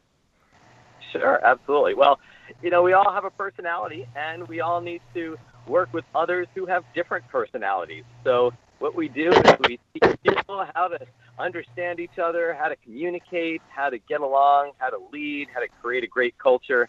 It's just all about understanding ourselves and understanding the people in our lives. So uh, check us out here. He's he's got a, uh great website, takeflightlearning.com. And uh, Merrick Rosenberg with us today here on our big program. And uh, so uh, you have got a, uh, a series of books. You, you you've got all sorts of things going on. Uh, talk to us about the latest here. Uh, well, the latest book, you know, I talk a lot about personality, but my latest book coming out, it's, it's available for pre-sale. It's called Personality Wins: Who Will Take the White House and How We Know. And it's all about how you could use personality to understand who's going to win a presidential election. Essentially, elections are just a big personality contest, and uh, it's actually predictable based upon what's happened in the past. So uh, break this down for us. E- educate me and Jay and John here on all this. Sure. So what we have is we've got we've got four personality styles, and I'm going to make it easy. I'm going to link them to four birds, make it nice and simple. So we've got eagles. Eagles are take charge. They are assertive. They are dominant. The top of the food chain. Somebody like Donald Trump, of course, would be the eagle. And I'll picture like an Arnold Schwarzenegger. You've got you've got those parrots, and parrots are fun. They're social and enthusiastic. They've got a lot of energy. Picture like a Kevin Hart or a Jimmy Fallon. In the political world, Joe Biden would be the parrot. We've got doves. They just want everyone to get along. They're that person in your family who's like, don't argue, let it go. It, it's the holidays. You know what he's like. And and so the doves are the ones who just want everybody to be happy. Somebody like uh, uh, in the political world, like a Pete Buttigieg or uh, a Princess Diana would be a great example of someone who's the, who's the dove, or Mother Teresa. And uh, the last one is the owl. And owls are logical and analytical, and they have a plan. They have a process. If they're going to do something, they are going to do it right. And uh, in politics, I always think of somebody like Elizabeth Warren. You know, she even sold shirts that say uh, uh, Warren has a plan for that. You know, everything that she did is, is logical and analytical. So, so we've got these four personality styles. And uh, what's fascinating is if you go back in time, eagles and parrots have a big personality. They're charismatic and energetic. And eagles and parrots beat doves and owls in every presidential election. In fact, they've done it for 22 straight elections going all the way back to 1932. So these big personalities beat those smaller personalities on a big stage, and no bigger stage than the presidential election.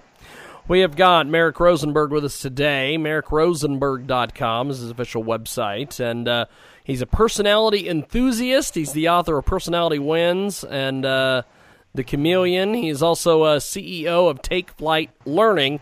And uh, so, John, uh, I, I know you've probably got some questions for for our guests. Jump in there, my friend. Yeah, how would you um? I like how you're talking about the um, personalities, how you associate them with the different birds. Where would you put Biden? Would he be like a cuckoo bird or something, or? He's, you know, Biden is the, Biden is the parrot, and you know, here's the problem: is that you have somebody like Biden. Parrots, they they speak before they think, which is why he makes verbal gaffes all the time. And so he's done that his whole career. All parrots do. I mean, if you look back to, to different presidential candidates and just even in, in companies and people we know, that's what happens is they, they speak before they think and, and uh, sometimes their, their uh, thoughts get ahead of themselves a little bit. okay, I can go with that. Shut up. What? What's up? You you cut out there, Jay. You were No, I'm just enjoying the gentleman because it makes sense what he's talking about. So We have got uh, Merrick Rosenberg with us today. He joins us live here in our broadcast and uh, coast to coast, border to border on iHeartRadio. Also, if you miss us live, uh, you can find us on the mix on Tuesdays. And uh, so, talk to us a, a little bit more about your book. What, what are some of your goals for the book? Sure. Well, you know, everybody always thinks that people are voting for for platform when in fact maybe we're really voting for personality. And one i want people to see themselves in the book. You you're going to be asking the question all right which bird am i? Am i more like a parrot uh, or more like an eagle or a dove or an owl? So and nobody's just one. You're a combination of all of them. But i want people to see themselves in the story and get a sense of their own personality uh, but also to get a sense of what happens out there. The presidential election is just a great lens through which to understand the world around us and uh, perhaps to start to consider am I voting for the person who really is in my best interest or am I really voting for personality? Uh, and, you know, a lot of times we we filter out some of these great candidates over time because we uh, we've we've been drawn to some somebody who's got a big charismatic uh, energy. Uh, so I want people to see themselves in the story, but also to educate them about uh, how how they're making decisions on a presidential level. Do you see people like single mothers voting for uh, presidents based on the fact that they're needing a leader? You know, what's interesting is that we would think that, that there's a lot of other variables, such as the economy, such as whether the U.S. is at war or are we at peace, or whether one person is an incumbent. But, you know, it is certainly true that some people are clearly voting based on ideology, that they agree with the policies of some of, of a potential candidate. And at both ends of the continuum, that's absolutely true. But what we know is that elections are decided by those people in the middle, by those swing voters. That's why candidates really try to get them uh, on their side. And in the middle, which is where that election is decided, it's not really about the issues. It's about who do you like, and uh, and that really comes down to personality. What do you mean by swing voters? So you've got people on on the left who are clearly those liberal or Democratic voters, and people on the right who are clearly more Republican. Like you've got those people. It doesn't matter who the candidate is; they are going to vote for the, the party that they are affiliated with. But in the middle, they swing back and forth. Sometimes they'll swing more towards the left, sometimes they'll swing more towards the right. And it's those people who really aren't definitively Republican or Democrat who often decide elections. And they're not really necessarily voting for issues, they're voting for the person that they like. So personality just becomes so important in deciding who's going to win an election. Women often vote for men that look nice too. Uh, you know, if you think about it, go back to go back to uh, the election between Kennedy and Nixon. Nixon, when people saw him on television, they saw this good-looking, young, vibrant guy versus uh, Nixon, who who was kind of awkward and, and uncomfortable in his skin. And and the people who saw Kennedy thought, oh my God, he absolutely won that debate. But the people who heard Nixon, who was more Yeah. of an owl, Kennedy was more of the parrot. The people who heard Nixon thought, hey, you know what? He actually sounds pretty intelligent. He sounds like he knows his stuff. But you know what? You're 100% correct. We're visual, and we and that and we play off of that charisma and energy that the personality gives off. And Kennedy kind of had a baby face going for him too, and Nixon was just kind of I don't know, not good looking. it, it was a problem, and and this is this is a part of the challenge that that candidates have today is that that your personality also creates you know how you look. Somebody with a vibrant personality, uh, even if they you might not think they're the most attractive person physically, a vibrant personality can really take over and, and can draw you to somebody. And so so absolutely how we look, the energy we give off, it's important. And it's not just important in elections, it's important in our lives, uh, in the workplace, in our relationships, and how we get along with others. We've got Merrick I'm- Rosenberg with us today. Go ahead, Jay. Jump in there. I was just gonna say I'd become the first female president, but I'm disqualified because I smacked my husband's ass. Uh, that could be a problem. That could come back to get you at some point. And she said weird things in the locker room once too. So I mean, no, but I mean, you're you're pretty much spot on with what you're saying, sir. Because I mean, if you look at it, Obama came through, and he was a nice-looking gentleman, and he was well-spoken. He came across great, and I think that's the reason he won the first time, not because people were looking for a complete difference.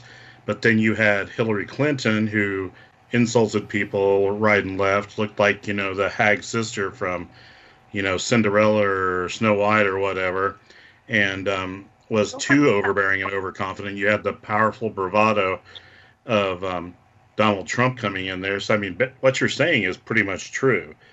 Like the second term for Obama, he had he really had nobody to run against because nobody was powerful enough. That's the reason I don't think Biden is because Biden comes across as like you know somebody's like drunk grandpa or something. Not trying to be mean to him per se, but he does, you know. And they're like, oh, uh, uh, uh, uh, uh, uh. so I mean, you're pretty much spot on with everything you're saying.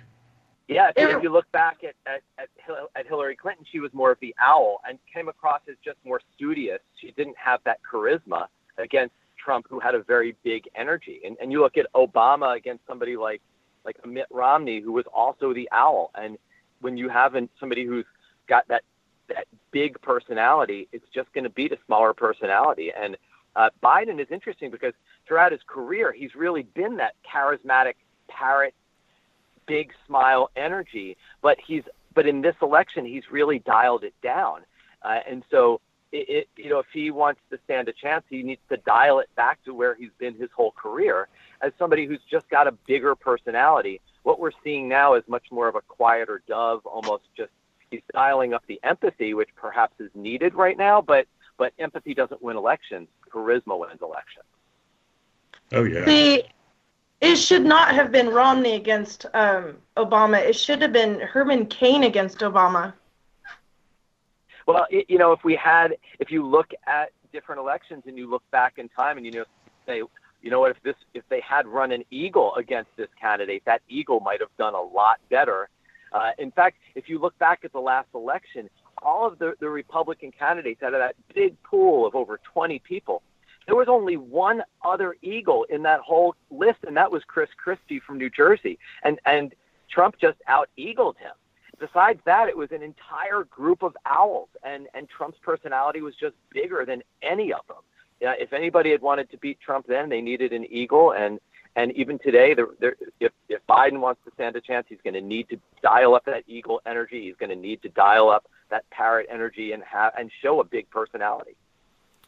Well, uh, well, Merrick. Uh, before we let you go, my friend, how do we find you on online and uh, everything else?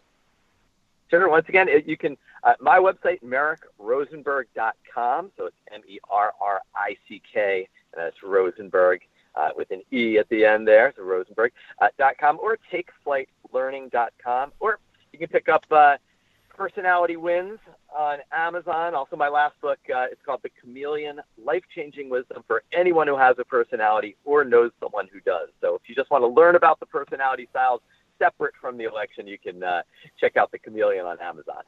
Fantastic. Well, I appreciate you making time for us today. Thanks for coming on, my friend. This has uh, definitely Uh, been thank you so fun and, and educational as well. So thank you, sir. Thank and you. different. Yes, and different. Thank you, sir. and uh, there he goes. And we are going to add or attempt to add our last guest of the day. We will see if this works. I don't know. It is Skype. Who knows what may happen? She may she may be able to be added to the call. I may have to hang up and call everybody back and call her first. I don't know. It is going to be interesting. And who knows? Maybe she might not even pick up. Who knows? I am going to see if we're going to see if because you know technology has been against us or been against me all day long. Uh, Now, this isn't the mom from the New Era podcast, guys, is it? no. You know, if they're God. making snickerdoodles for the boys and stuff. We're, we're, we're, we're not gonna have snickerdoodles or anything. You know what's funny is is they they talked all sorts of shit about you on Twitter, and I'm like, you know, he doesn't have a Twitter account. He's not gonna see any of this. He's not gonna see any of it. They're talking shit on. John now? Well, of course, because I'm the only person that actually gets their name out there, so somebody pays attention to them. So They finally calling me the smart mouth witty broad. Uh, you know, yes, they or they, talking they about mom making snickerdoodles upstairs while they're with their action figures and stuff. he interrupts and they're like, "Mom, we're doing our podcast." so Oh, uh, look at this! Oh my gosh, it's Lisa Marie Verone. Oh, oh, she did like a nude picture. Oh, that's terrible. Throw her away. You know. That's great. Well, let's let's see here. I I don't have.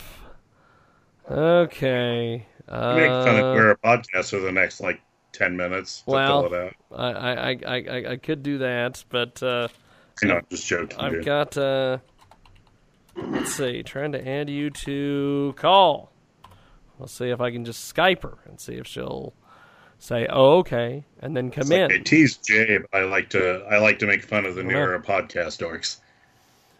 I can't believe you sat there and said that I was so excited to ask a question. I looked like I had to take a pee. You wear your bouncing up and down like, like you're pulling on mom's sleeve, like mom, mom, I gotta go, I gotta go, I gotta go. You know, like just as you get out to the checkout at the grocery store, you know, you wait till then, then you gotta go.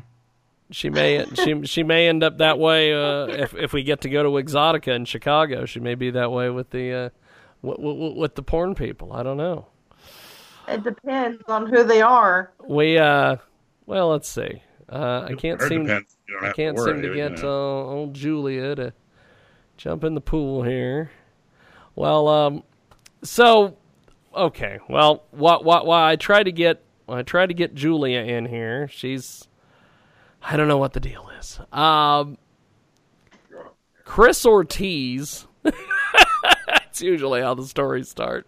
Um, Chris Ortiz the other day uh, gets a hold of me on Facebook, of course, and he goes, I- "I've got this chick in Salina, and she wants to get into the world of porn." And she wants me to help her shoot it, and then she wants me to be in the movies. And so he's all excited. And I said, Well, before she starts this, we kind of need to have a meeting with her because if you you don't know what you're doing, Oh, exactly. it's a you're gonna have to have appearance releases. You're gonna have to. She's gonna have to have a name. Gonna have to have a website. All these things. And so he's like, well, well, me and this guy who supposedly is his security, which I think is just horseshit. I think the guy just wanted to go meet a porn star or whatever. So we were gonna do this thing in uh, up in Salina, and we were gonna go meet with this chick. Well uh, she flaked on us and disappeared and he uh, supposedly we were going to meet with her at 6 then at 6.30 then at 7 then at 7.30 then at 8 and then finally the next day at 10 a.m he sends me a message. He goes i think this chick's a flake. Oh you think? So she doesn't meet with us. So i got a hold of uh, Seth Stevens uh, in in Wichita with with the that does digital marketing, and he always likes to hear Chris Ortiz stories. So uh, I, I tell him, and uh, I said, you know, this reminds me of the Hood Rat. Uh, the hood rat wanted to get into the world of porno. She wanted to be a porn star. And I had everything set up for her. I had a, uh, I had an account on Streamate set up. I had, we were going to copyright her a name. She was going to be ready to go. They were going to get her all sorts of traffic. She was going to make all sorts of cash. And she blew that off and went to a party and banged two dudes in some room somewhere. Some other guy filmed it. And then she comes out of this room and she goes, Look, I made a porno. And I'm like, Okay, so you didn't make any money. Uh, this is probably not going to get uploaded. There's no residuals. Fantastic. so, all these people who just don't seem to understand any of this stuff. It's just so damn entertaining. I just don't understand these people. Cuz like at, at least at, at least with uh you know, at, at least with with Jay, she's got this perv demographic and they'll send her all sorts of nasty things and she sends them back messages and goes, "Here's my PayPal, send me 20 bucks." And at least at least she knows, "Hey, I need to make money off these pervs." Oh God, yeah. That one guy wanted me to send uh, pictures of my armpit. I The, like, the armpit guy. No, if you, if you Totally want different there. One free sample. And he's like, I lost my free sample. I want another one. I said, No, you pay me, and then I'll five take bucks. picture my get another one, brother. Yes, I. Uh, I don't know. We might have Julia. She I she think might she might have joined us off of our armpit story there. Oh, jeez. Julia, can you hear us? Can you see us? There she Uh, is. Yeah, I can. Okay, Hi. perfect. Hey, how are you? We uh we we, we were sitting here uh we, we were sitting here talking about the fact that uh It's because there's a child in the background. the child is Jay. No. Uh we, Behind the nice lady there, she has a cute little adorable little girl there. So, uh, so Julia, uh, you can do Skype, which is awesome because uh, we've had two two Uh-huh. other we've had two other authors today that uh, they didn't know what Skype was, they didn't know how to connect to Skype, so I had to call them on the phone. So, thank you for being able to embrace technology. so, uh, Okay. So Phil, me, and John and Jay in here.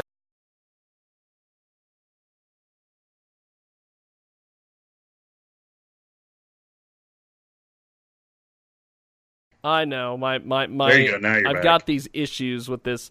Supposedly, Windows Windows 10 for the last week has decided, you know, in the middle of the interviews, I'm just going to switch the microphones, just for the hell of it. So, uh, so Julia, educate us on uh, on your background and everything that you're involved in here, and and what makes you a, uh great author. I'm sorry. I actually just took the call wondering what's going on. Hi, thank you.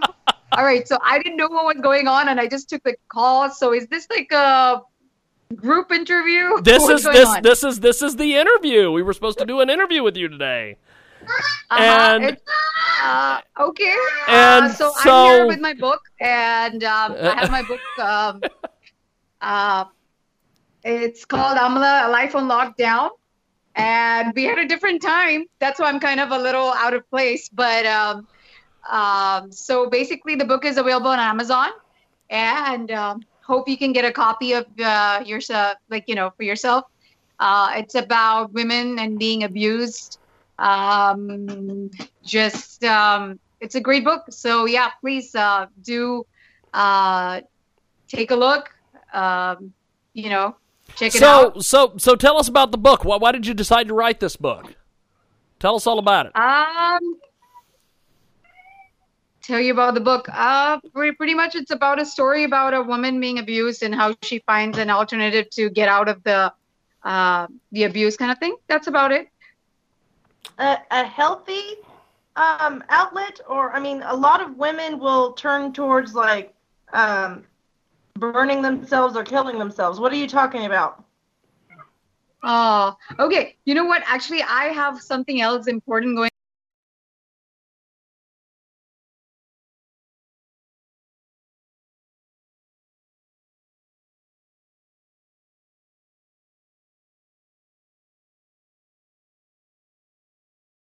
Okay, I, I don't know. It's a weird deal. We uh we had her set up for uh we had her set up for three thirty Eastern, four thirty or or three thirty Central, four thirty Eastern. We called her. I don't know. It it it is a weird world we all live in. That's that's all I gotta say. I don't know what's going on, but uh, so Snickerdoodles were probably burning, so she had to get them down to the that's New Era podcast. That's guys. right. So she had to get them to the New Era podcast. There you go. So, uh, so um, I guess this is, Jay, jump in there. I got nothing. What Brittany said. Wow. You're right on authors that don't know how to use Skype and stuff. And you know, a couple of years ago, I didn't either. So I mean, they can learn. Perhaps, maybe. Maybe, you know, hey. Jiggy's looking at porn on his phone again. No, I'm trying to figure out what, what the hell her problem was because she because she clearly has sent me an email that said 4:30 Eastern. That is 3:30 Central. Yeah. So, I not understand there's an hour gap in between. I don't know. It it, it doesn't matter. It doesn't matter. I um you know it happens.